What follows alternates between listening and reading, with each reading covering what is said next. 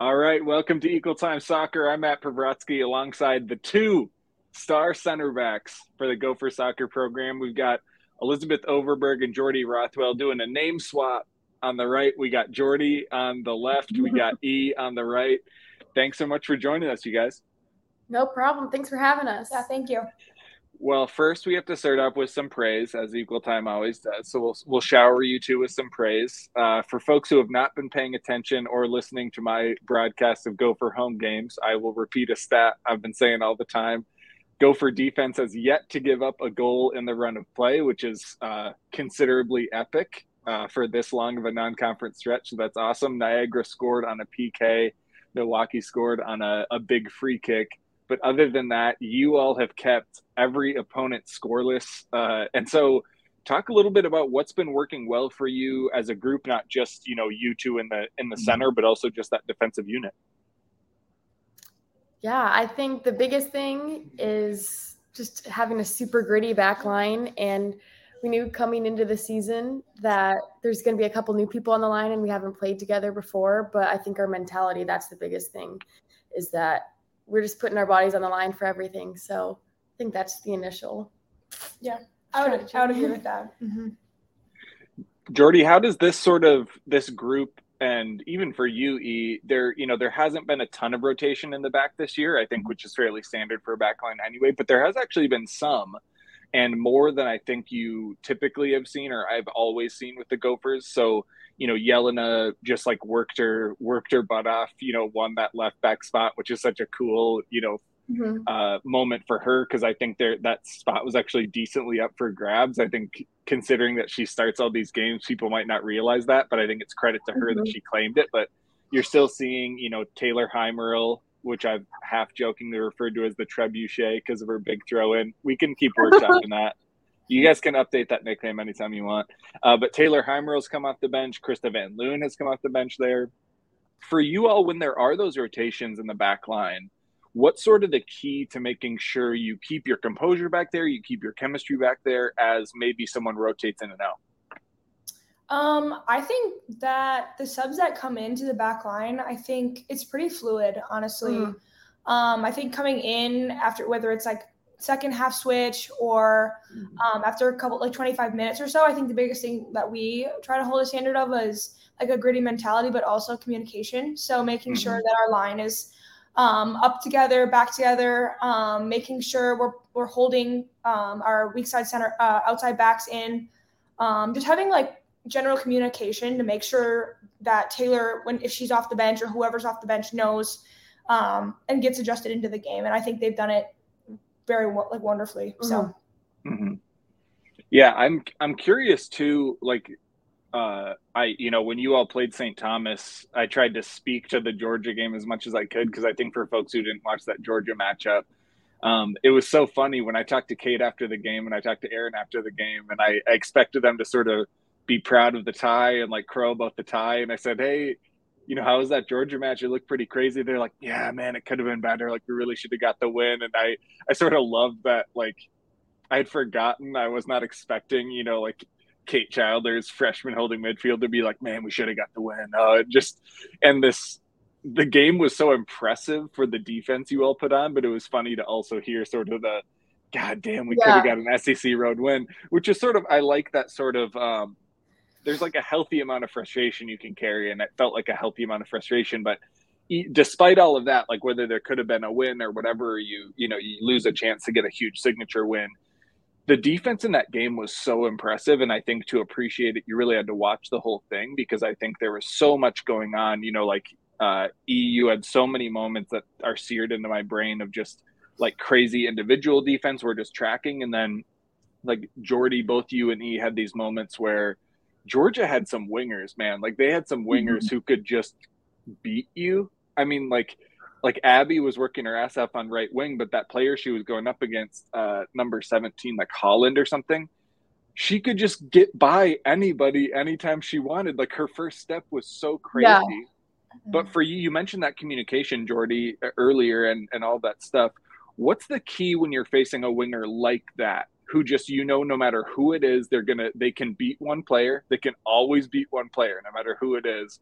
And so how do you deal with sort of that exact type of threat where you always have to have an eye on it, but you can't just leave the middle and that kind of thing? Yeah, I think that, I mean, obviously what I said before about communication, I think if, yeah, Abby, it's just making sure like E and I talk of, mm-hmm. yes, if they had 50 in the middle and she was a strong forward and she was making really mm-hmm. dynamic runs. Mm-hmm. And I think one time Abby's like, you should come cover me. And I was like, well, I just trust her 1v1 defending so much right. that I was like, I think in that game, we did a good job of covering each other, but at the same time, it's just like making sure that Abby knows that she does have a cover. So if she gets beat, which happens, you know, yeah, she's a fast winger and whatnot, but I think it's just having communication and making sure that you have like the covering person there. Yeah. I think that's our biggest thing that I'm proud of for our team, because we've been working on having those tight seams and just kind of being that cover for each other. And so say you have a good forward that, yeah, they can beat anyone. They take a big touch by your outside back. Then we're right there to get the ball because they had to take that big touch. So our outside back is slowing them down. And then we're right there because they made them make that decision. So I think it's just more of a team effort rather than that individual 1v1, is that you each have a role to play. You might not win it there, but you're making it easier for your other defender. Right. There's sort of like a mixture of tools in your toolbox. It's mm-hmm. like, okay, well, this winger, we try and force them out because if we let them go center, they can rip it on goal. Or mm-hmm. like maybe with a different player, you actually want to force them in because that's where your holding mids are or whatever. Or like if they're so left on dominant, you know, Jordy, you yeah. say like, no, send them in because like we're here with you. Like they're going down the left. If it's always on the left, you know, like whatever. It's just so funny to see because teams seem to play so differently against you all. I mean, like probably the biggest mainstay of my time covering the Gophers is like game to game, the run of play can be so different, like unbelievably different, you know? And I like Georgia had that quirkiness of having the back five, or if you'd call it a 3-5-2 or whatever you'd call it, with those sort of wing backy type width players. And it felt like, honestly, like some of the attacking players with the Gophers are sort of like, wait, they're sort of like these extra people are wide. Yeah. Like it's, you're like, wait, what the hell? Because no one in the Big Ten that I can think of plays that sort of five back or like the whatever. Yeah. And so for you all is on the attacking side, on the flip side, have there been teams this year where just their offensive shape is so different from each other and it takes a lot of adjustment? Or do you see most of that in film, or is there an element of surprise like on game day? I would say our coaches do a pretty good job at telling us what we're going to face. We do a lot of film, whether it's on us or future teams we're going to be facing. So we're never really surprised about it. But again, the game's totally different. The coaches can tell you that this is what they're going to come out in, but until you really see it and feel it, you don't really know. But yeah. I think we're as prepared as we can be. And it's just really, we have to focus on those details of this is how we're going to break it down. And we have to do it because we know what we have to do. Yeah. You mentioned, I think I have this right, that, you know, when it gets into sort of position groups and the coaching staff is sort of divvying stuff up, folks will be least surprised to know that, you know, Taryn Upson is obviously working with the keepers. They'll be least surprised to know that, you know, Maya is working with the you know, the forwards being yeah. a legendary forward. And so it's kind of a mixture of like Aaron and Allie back with you guys, right? With that positional stuff of like, when it's the position groups, is it sort of those two or one of them in particular that's sort of when it's fully broken down into sort of like multiple phases, is it one of those two who's like leading the sort of positional group stuff for you? Yeah. Aaron does a lot of, she primarily does work with the back line. Right. And she was a forward, but I feel like she brings a lot of great coaching points to mm-hmm. our back line. And she says defending's black and white, and she'll give us scenarios. And we just work them out, and then you see it in the game, and you're like, oh, okay, this is – but yeah. Obviously, like, things change, and there's different places right. But for her to go through different scenarios, it makes it easier in our head. Say, there's no pressure on the ball. Like, what do you do? Or mm-hmm. This girl's coming in. They're playing two front. What happens then? So it's like we're right. able to work through things, and as a back line, we collaborate. And I think that the individual groups is really awesome to be able to, like, solve problems together, whether off the field before we go on the field. Mm-hmm. So. Right. That's like depending on the day, I'm sure it feels like a nice giant bonus or an extra added yeah. burden to have the head coach as your positional group person. You're like, okay, well, we're getting a direct line straight to the head coach, but also, you know, Aaron's giving her stuff directly, so, you know, don't mess up. Okay, here we go. That's so funny. And I love how you speak to it, Jordy, the idea of the black and white element. You know, it doesn't mean that, like, everything is success or failure, but in some sense it kind of is. It's like the possession either was success or not. And it's kind of funny. The binary nature almost makes me think of, like, a decision tree. It's like, if they have two front, what do you do first? Mm-hmm. Then if their two front is splitting you out wide, then what's your next thing? Then if they do that, it's sort of like the decision making and the calculus for sure.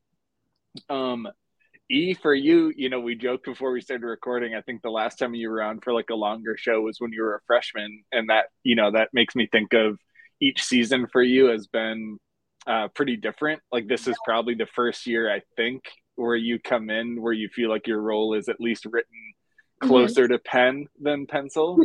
And, you know, you've played a significant role each year, but I don't think anyone could say they would have predicted precisely what that role would be. Your freshman year, obviously, there's a terrible injury last exhibition game. You just, you know, ho-hum, start on the back line, crush it as a freshman. Last year, the team had plenty of tweaks to their rotation as things went on. You ended up playing a ton of games at center back, just looked so good back there. But how has this fall felt for you compared to those other years where I think, you know, anyone who followed the team, whether we're in charge of the rotation or not, the on paper guess would be, okay, well, there's one returning center back. It'll be E. Hopefully they go out and get some shiny grad transfer who happens to be sitting next to you now and to start with you again. But it's like, how does this fall feel compared to those first 2 years where you feel like maybe there's a little more certainty? Yeah, it totally is different each year. And even now it's not totally certain, but it just gives you that confidence, and just being an upperclassman, you have all those past years of experience, and you can do it because you've done it before. So right. I think that's nice to take into a season. I'm like, I know this is the position I'm playing, and I know how to fight for it because I've done it before. And I think what's been different this year is that Jordy and I got to play together a lot this summer at our captain's practices, and I didn't get to have that my first 2 years because I wasn't up here as early as I was this summer. So right. I think that was super helpful that Jordy and I could just get to know each other's playing styles, like in early June, and just really get to know each other, which is you need to know in the back line. Yeah. Well, especially you two. I think there's, you know, everyone, if you sit outside, the times when I'm in the booth, I sort of forget how loud Plashko is. And then you go to a game in person, you realize how loud Plashko is. But then the other thing is you hear your voices, you hear the other, you know, you hear Bowman in the attack, whatever. And it's actually really fun for me because I'm watching streams or I'm watching from the booth so much, watching a game in person. Like I was down in Omaha for the Creighton match yesterday, and it's actually the things you pick up of like players like yelling at each other and yelling because you're on a field, like, you know, shouting at each other and communicating with each other. It's actually really interesting. Like there's little nuggets of like how people communicate and how people respond where it's actually pretty like fun little like mini almost like baby gossip for me. I'm like, oh yeah, this player always yells this. Okay, they always okay, yeah, cool. And for you, E, I think like that Georgia game, you've had plenty of good games before. I mean, like you've been consistent, you know, time in, time out, but that Georgia game to me was sort of just like nutso, and for you individually and equally in the St. Thomas game, there were so many individual plays where like your individual defense seems so sharp. And I think, you know, the eye test has shown you just like grow each year. And even to be honest, the stats, like when you go into a Y Scout or one of those models, your stats actually like have just improved every year, and you were already pretty solid as a freshman. But to you, does it feel different for you as a player? Like, do you feel more confident in things you're willing to try now versus before, or like when you'd ask for help now versus when you don't, or like does it feel different on the field for you? Yeah, I would say it does. I mean, freshman year playing a new position, I was just trying to not mess up. Honestly, you have a role, you keep the ball out of the back of the net, but like offensively, I was just supposed to connect the ball, do my job. Right. Like, that's all I could do. But this year, just each year you build that confidence and you know what to look for, especially on the attack. And that's something we've been working on as the back line is we're the start of the attack. And it's our job to connect. But when there's something on forward, it's our job to hit that ball. So I think that's something I've felt is different is I'm looking for those more dangerous balls because I know I can hit it. And I've been playing with the people in the middle and up top for quite a bit.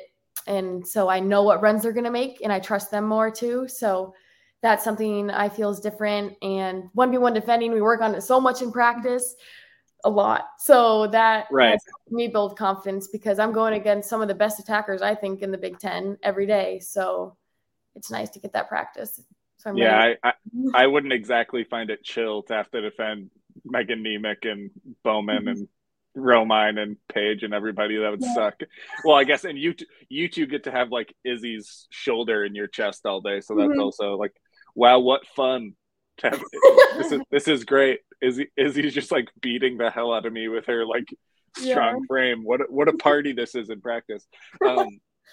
And Jordy, for you, you know, you've played so many games in your career. You know, you obviously had a fun homecoming moment going down to Creighton. You're from Wisconsin, but you starred for 4 years at Creighton in the Big East. But for you being in this system and obviously having those captains practices, all that kind of stuff, is there anything that's been sort of unique for you in this system versus what you were playing before in terms of what's being asked of you or sort of reads you're making or any of that stuff in terms of, obviously, a lot of what center backs do is similar across teams, but is there anything that you've been like, oh, okay, I actually haven't been asked to do this before. Oh, this is actually different for me on these kind of situations. Is there anything about this experience that's pushed you in terms of either role or system or any of that?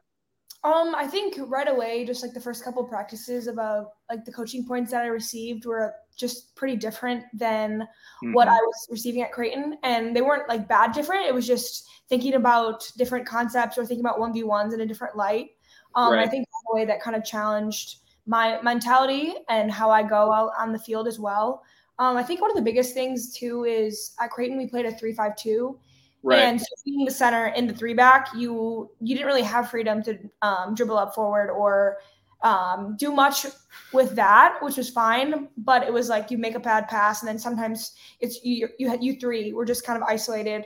So I think it's been nice, like you said, like E is just a great defender, and she comes up time and time again. So it's like I pass the ball away, and she's there, and like she'll pass the ball in sometimes, you know, and then I'll be there. And so I think having like a four back or just having other people next to you it's just better to have that cover, and it just makes it better, like to have a nice defensive unit. And having a three back was great, and the two that I played with were amazing. They covered me all the time, but it's just, I really enjoy the system, and I think coming here has been a new challenge, and it's been fun to play with E. So, yeah. Well, and I have to imagine that 3-back to 4-back, one of the differences too, other than like the tactical stuff and whatever and responsibilities and whatever, when you talk about communication, one of the maybe quote unquote luxuries of that 3-back when you're the center back, the center back is like you truly can just tell them both, like within your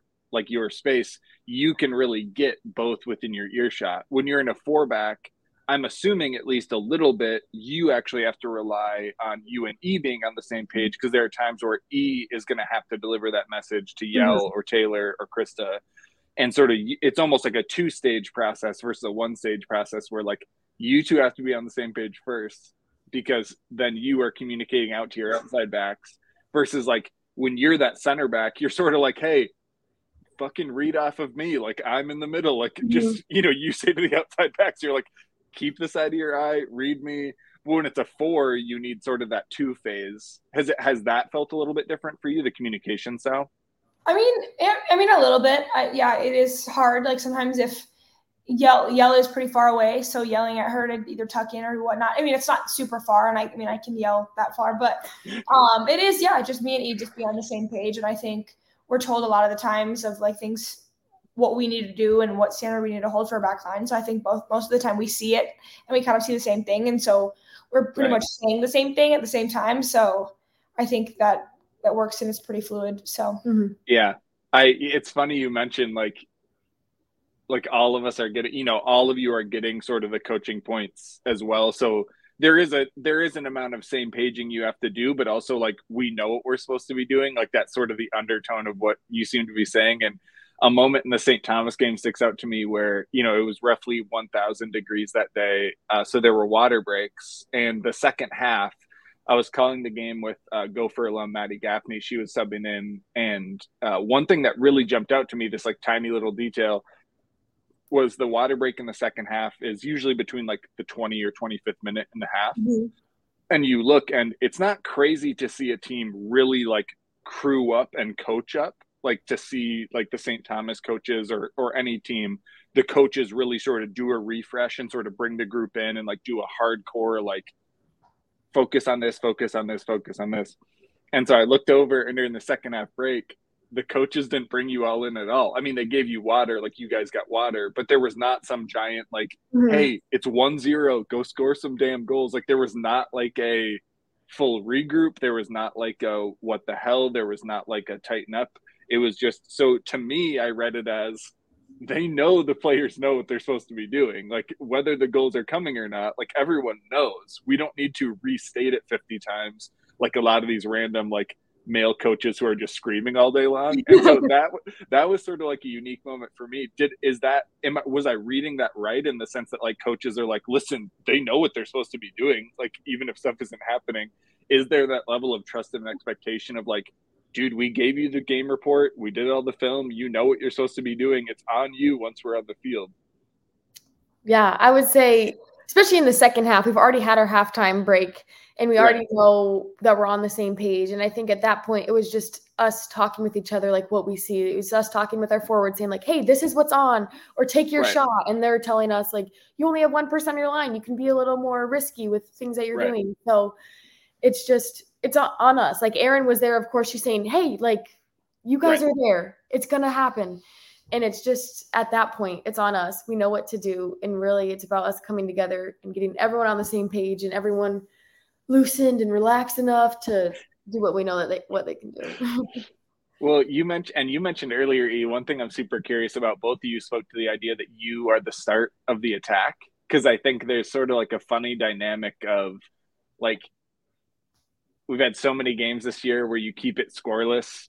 But just like maybe the team as a whole isn't able to get on the board, or like maybe the entire game is scoreless, or maybe you drop 1-0 against the Milwaukee because, you know, it's a funky small field and the game just grinds down, whatever the hell. But for you all, you mentioned like taking the risk in the attack. And that's something I know Aaron has mentioned multiple times of like needing, sometimes the attacking unit isn't taking the risks, but then other times I know I've heard her speak like generally to the idea of wanting you to like wanting the back line to also take some risks of like, hey, send some balls. Like if it's ground down, we need you guys to get nuts and like send some big balls over the top. And the Gophers will never be like a kick and chase soccer 1.0 team. But for you two, how much in your careers has that been a part of your skill set in terms of being able to send a big ball or find someone downfield or like read, you know, multiple lines ahead of like, hey, is Izzy getting into a spot? Is like, you know, Nemec still, I don't think has been fully unlocked on the run, like that kind of thing. How much of that has been part of your game in terms of making those reads sort of three phases up and trying to make those, you know, crazy 50-yard like bomb passes? Yeah, I'd say we have to be risky, but like smart risky, if that makes sense. Like be brave in another sense. Like we have to be confident in ourselves that we can hit those balls, but in other parts, we just need to be able to connect, move the ball. Because while we might see like, oh, this long ball's on, but then it's like Megan might have just made that run, or Paige or Rowe. And so to take into account, is that just going to be a turnover? Because if we just dump it in their half and we had someone else we could have connected to, I think we do a good job of being aware of like, this could be on, but this other pass I know could work, and we're not going to lose the ball if we just defended for quite a bit. So. Right. Yeah, I agree with that. I think in what game was it? St. Thomas first half. Mm-hmm. And even the Georgia game, it was just we were dribbling up and we didn't play any balls. Like we were just searching. Right. You need to quit searching and make sure you know where you can play it. And I think most of the times what I've been told at least too is if you're going to take 3 or 4 touches, people already know you're going to serve it. So if you're going to take some touches forward and you're going to just serve it, then the back line's going to read it and it's just going to be picked off. So it's like if you're going to play that big ball, you got to know you're going to play the big ball on your second touch so that the line isn't adjusted and whatnot. So I think that that's a part of the responsibility. And I think that as a center back, that is the expectation on like kind of any team you're on is just to have that range of passing and have that vision too, because we are like the first line of offense, but we're also, we have to make our passes. Like we, a giveaway is a goal. So most times. So yeah, that is really funny. You mentioned like the idea of even like, what's your tell, you know, like it's like, your ball could be as perfect as you want it to be. Like last year, you know, Cesaroni had a great long ball. Delaney had a good long ball. I've seen both of you be able to send a good long ball, but it's like, you can have the best pass in the entire world, but if you cue it super early and the defender can react, that's so funny. I thought about that too. Well, and, oh shoot, I forgot. Well, we'll see if I remember it to go back to. Let folks know today's show is brought to you by longtime partner Pentz Homes. I've personally worked with Nate and Lydia. I'm sitting in a home that they helped my wife, Rochelle, and I buy. So can't write any harder for them than that. So perhaps the Pentz Homes, find them for all your real estate needs, pentzhomes.com or at Pentz Homes. And our new beverage partner, look at this, Modest Brewing. Take a look. Props to them. They make great beers, seltzers, THC seltzers, and THC gummies. Really good merch. Look out. Here we go. I'm a modest boy, you guys. I'm going all in. So they're right by Target Field or Target Center. So swing by them before Twins or Lynx playoff games. That's my tip for all the fans. Get nuts. Do downtown Minneapolis. Do it right.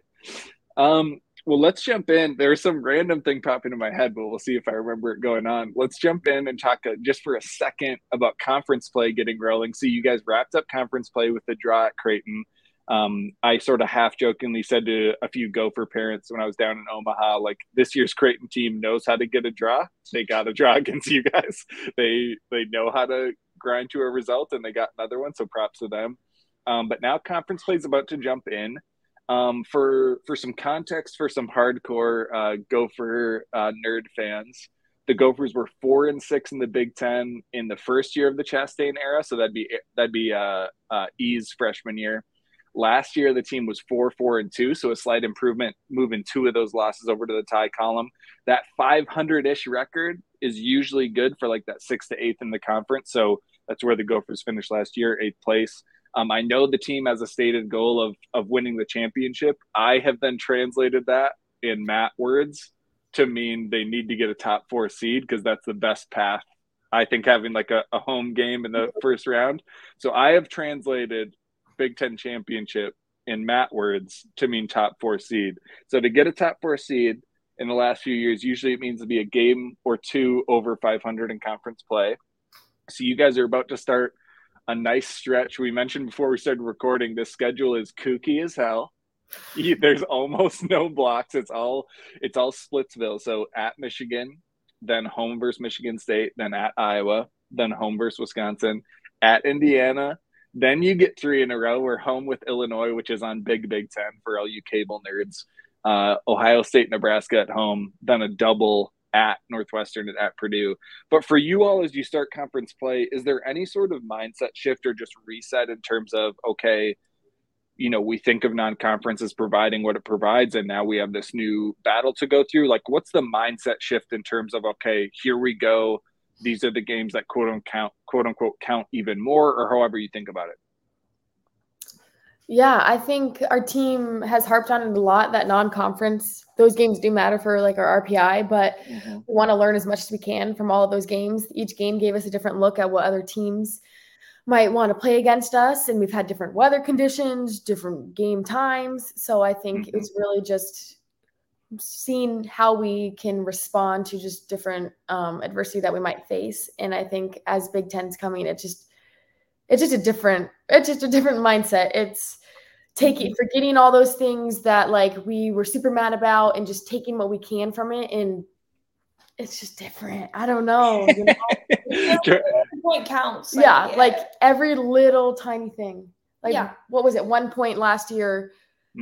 Separated just like 3 teams. It was insane. So it's just not your mindset just has to be so locked in, and it has to that's just kind of what we're you just have to do your job and be clinical. Like after the Creighton game we let up a few, like there's a few goals. I mean, one of them was just kind of BS that got when Kaya scored the goal or anything. Yeah, there's multiple Equal Time followers got to see multiple angles of that. I was standing behind the Creighton defensive goal, the Gopher offensive goal, so I got another angle of it too. Even the broadcast angle, it did not look like a foul, and then the one I took literally behind the net, it's like peak non-call, like so frustrating. Yeah. But that can happen. But yeah, adversity. Yeah, and so I think that the biggest thing going into conference play is we need to be clinical in all positions. Yes. As a forward, it's your job to score goals, and we need to score goals. And as defenders,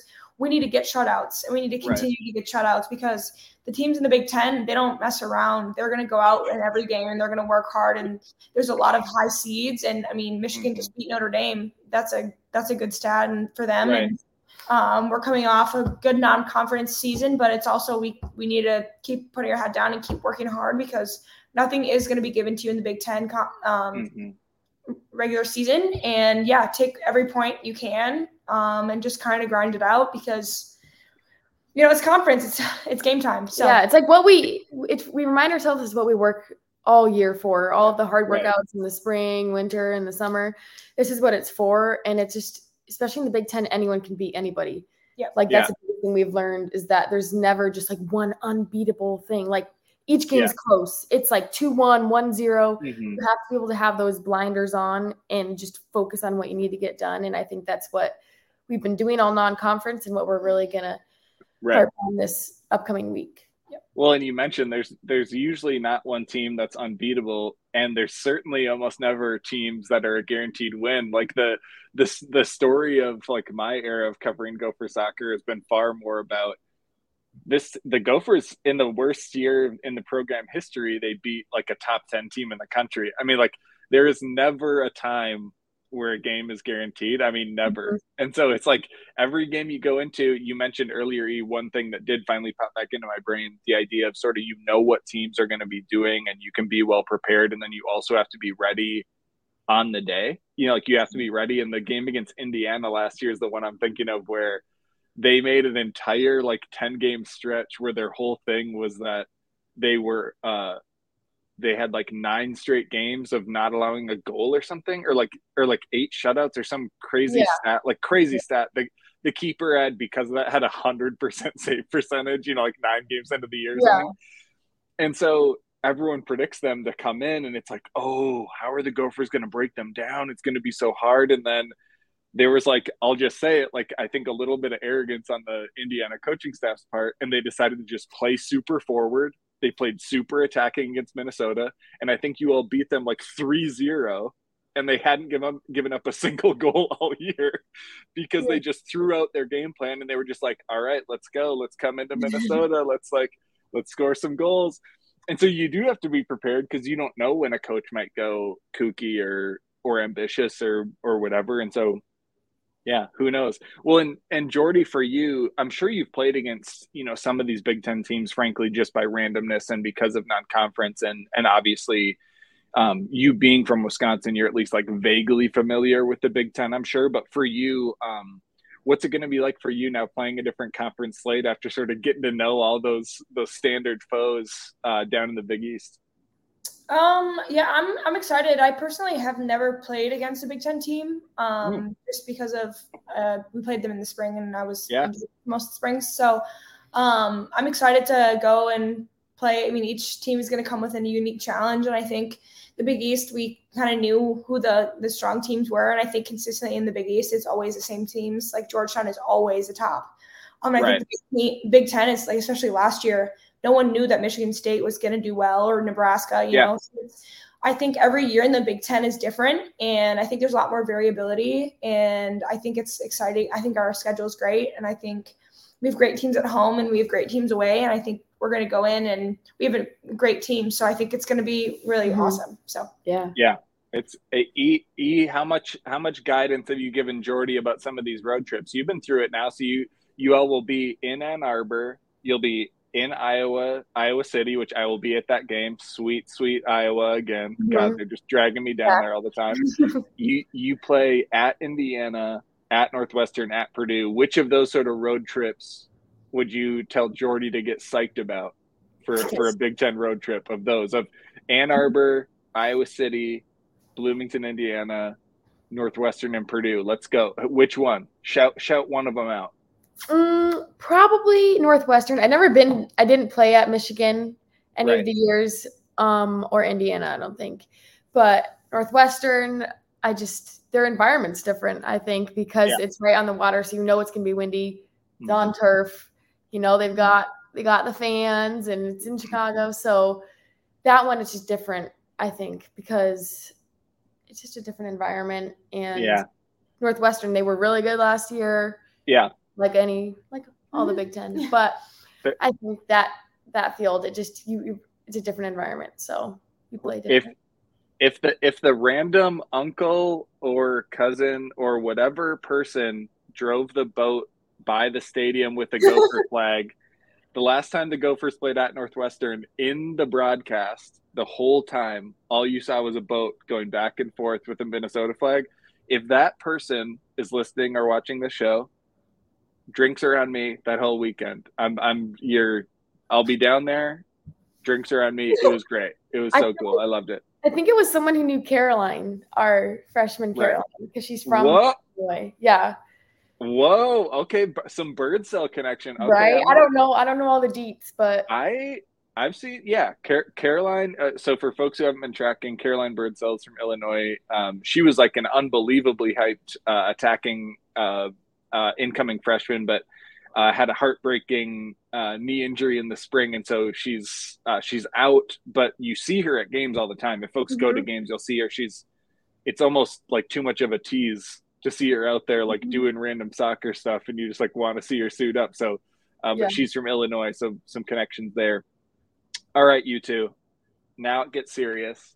Classes have started, and so unfortunately, I have to mimic the academic calendar. We are going to do a couple of pop quizzes because that is what occurs. So the first one, Jordy and E, we're going to do a teammate quiz. These are going to be, they're not complicated questions. It's 6 questions. I'll give you a question and just hold the answer in your head until I throw to you to give it to you. So the first question, if someone on the Gopher soccer team for 2023 had to make a PK to save your life, who are you choosing? And just think of it in your head, and then I'll throw to one of you at a time.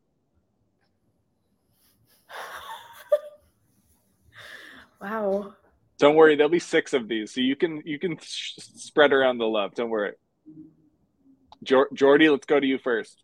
I would say Bowman. What do you think, E? I was going to say Bowman. We see it the most because she practices a lot in practice, so I know she can make it. I also have a lot of faith. Paige, Kate, just solid, clinical. So nice. Couple of freshmen getting throwouts on the PK. Yep. Like look at the chops of these young Ghosts. I love it. Next one, similar question, but I'm going to pivot. PK to save your life. Which coach are you taking? And E will make you go first this time, so that if one of you has to get cut, you know you'll risk it for you and Jordy. I'm thinking. I would say Allie too. I think I've never seen her play. I mean, she plays sometimes in practice, but I think she's sneaky technical, and she was a center mid, and so I think she was nothing against the other coaches. No, nothing against anyone, but I think she would compose. Yeah, what she needs to do. I'm impressed with the Allie answer because there's 2 punt answers to that question. For any question about the coaching staff, you could just say Aaron because you don't want to ruffle any feathers. 100%. And for a PK question, you could just say Maya because she's a legendary scoring forward. So you guys saying Allie means I think you're actually answering, which is great, which is really great. There are times, E, I can't even remember if I've seen you do this. There are times on these road trips, we're about to get into more of the road trip season, where I see some good team content on either Insta or whatever. It is usually the mini mic related, the absurd mini mic that exists only for social media. I believe I've seen some karaoke content, or maybe I've only heard of it on like bus road trips. So I'm not asking you to perform live on air right now, either of you, but who is the team's best road trip bus singer when that breaks out on the bus? Okay, Alex, 100%. Alex is a legit amazing singer. Mm-hmm. What do we get from her? What's Alex's style? What's the vibe? What's the go-to? She's a belting soprano. So that's like Shallow, you know, by Lady Gaga. Oh. It's amazing, but she's super humble about it, so she never sings. So it's more us being like, do we ever get 80s and 90s from Alex? Do we ever get any of that? She loves 80s rock. That's her favorite genre. Well, because if anyone goes to games or actually sees Alex in person, I don't remember when the haircut took place, but as soon as she went to like this look, holy shit! It's a great a curl it is. It's her. Like an undefeated 80s, 90s pop rock look. It is. This is unbelievable, Alex. Frankly, we're going to do a karaoke feature with you at Black Art. We're going to get some content out of this because this is amazing. Look out, Alex. We are coming for you. This is a more on the ground one. Who is maybe an underrated or even a rated hardest worker in training?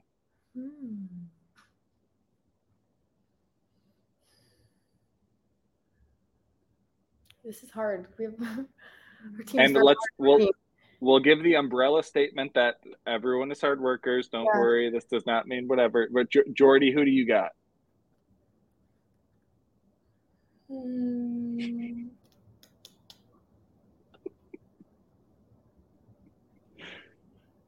I think.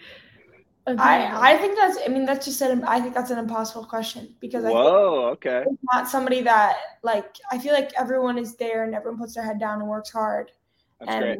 Yeah, Bowman and Rowe are obviously always all around the field, but I think a lot of people work hard and give it their all the time. So yeah, that's great. It's having a high give a shit factor is pretty important. So that's good. Yeah. So this is another one. It's athletics based, but this time outside of soccer. Which teammate do you think is the best athlete outside of soccer? So any other, you could pick if you happen to know any other sport they're great at or some other athletic endeavor. Who would you say is the best non-soccer athlete? Taylor. Besides us, yeah. Totally. Obviously. Yeah, Taylor's good. She's what got do you it. See? What does she show off? She was a track runner. I think what I've heard from her is just give me any sport. And I know she's good at spike ball and she's just good. It's great hand-eye coordination. She's just kind of an athlete. So. She's good. Maddie Raymond. Mm-hmm. She's an athlete. She can do a backflip. Oh. Mm-hmm. Okay, she's Maddie. Really cool. Yeah. This is, although this puts a lot of pressure on her now to eventually get a goal, because then I will demand.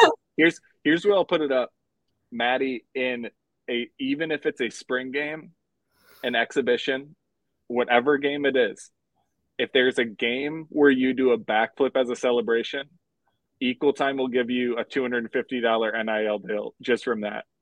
Straight up, it's on the record. And by the way, if anyone else can do a backflip, the offer stands for them as well. We'll see. Also, if anyone wants to do an outrageous celebration of any kind, we'll probably reward that with a deal, because there's college game is not celebration town. There's not a lot of sellies. So if someone pulls a sellie, we'll think about it. Now you two are brainstorming. I like it. And if you two connect on a goal. Yeah, that we would do one for sure. This is if that ever happened. Oh, I do. Jordy, was it against St. Thomas where you had the cross in to wasn't it? And I remember even on the broadcast I said, I love that I just got to say the phrase "cross into the box" by Jordy Rothwell. It was and led to a goal. It was a great ball, but it was the times where you will be on the wing ready to send in a cross. I don't know what to do with that. Great ball though. This is the last one about the teammates. This is actually just a question for me to know. I have now broadcast Gopher Soccer games with I think 6 different alums at given times. Of anyone on the current Gopher Soccer team, who do you think would make the best broadcaster 4 soccer games.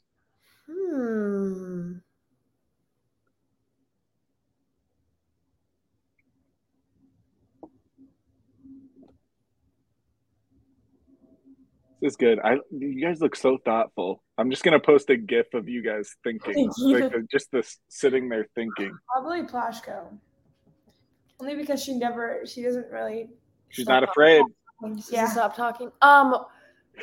Roe would be good. She knows probably like the most about soccer, very into it, but like she wouldn't be as like verbose the whole time as Plashko. So the pairing I think would be great of those two. Jordy, you said combine them, or even you said have them do it together. That would be pretty good. That would be perfect. That would be pretty good. I like it.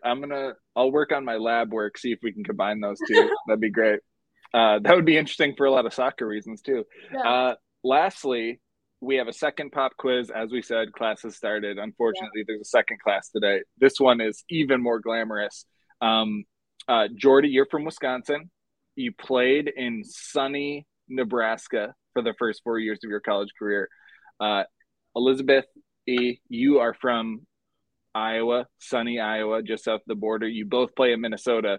So we are going to ask you some questions specifically about those 4 states. And these questions have absolutely nothing to do with soccer. So here we go. Okay. First one is let's start with a slightly more normal one that people would expect. All of these states produce quite a bit of corn. I'm sure you guys know that, having had to drive across all of Iowa recently. Of those 4, and so hold it to yourselves, rank them in terms of where they rank in corn production for U.S. states. So Iowa, Wisconsin, Minnesota, and Nebraska. And E, we're going to make you go first because corn reasons. I just got to go with Iowa first. I mean, home state, got to stay loyal. It's corn everywhere. Nebraska too, because they're the Corn Huskers. There has to be a reason. They're talking about corn the whole time. I'm not in Wisconsin that much. So then Minnesota, then Wisconsin. What do you think, Jordy? What do you think about her list? Yeah, I like the first 2. I think Iowa, Nebraska, then it would be Wisconsin, and then Minnesota. Okay. But I don't know. I remember those 2 a little. E actually did have it. Iowa is the top state. Nebraska is 3rd. Minnesota is 4th. And then Wisconsin's all the way back at 8th. They're too busy raising cows. Raising cows. There's no room for corn. Second question, even more glamorous, in terms of gross domestic product, which is a rough metric for like the size of the economy, etc. E, I know you're into like political stuff, so you need to track this. Jordy, I'm sure this will somehow factor into exercise science, so you also need to know it. So Jordy, if you want to guess first, you can, between those 4 states. I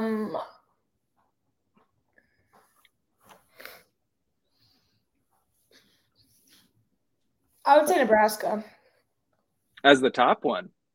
Yeah. What do you think, Abe? Who do you think the top one is? So is this? I might just have to go with Iowa again. I know they produce a lot of ethanol, so and that comes with corn. So maybe that factors into it. This is actually one of the ones where Wisconsin does best. Minnesota was top. Minnesota's top, by the way. Minnesota has a lot of Fortune 500, so they drive some GDP. And then they are 20th, and Wisconsin is 21st, so pretty close. Then Iowa, then Nebraska. And by the way, the moms are loving this content. They're drinking this in. I could keep these quizzes going all day long. Next one. We'll just do one final question. I'll skip a couple of these because it is not that interesting. Final question. This is a survey of the happiest states. This was done by Wallet Hub, so we have to trust this. This is real. This is basically BuzzFeed quiz level of information. This is real. How do you think they rank in terms of happiness, which is a metric, I'm sure, based on some weird data sets, but vaguely based on something? Let's make you go first on this. Try and rank the 4. On happiness,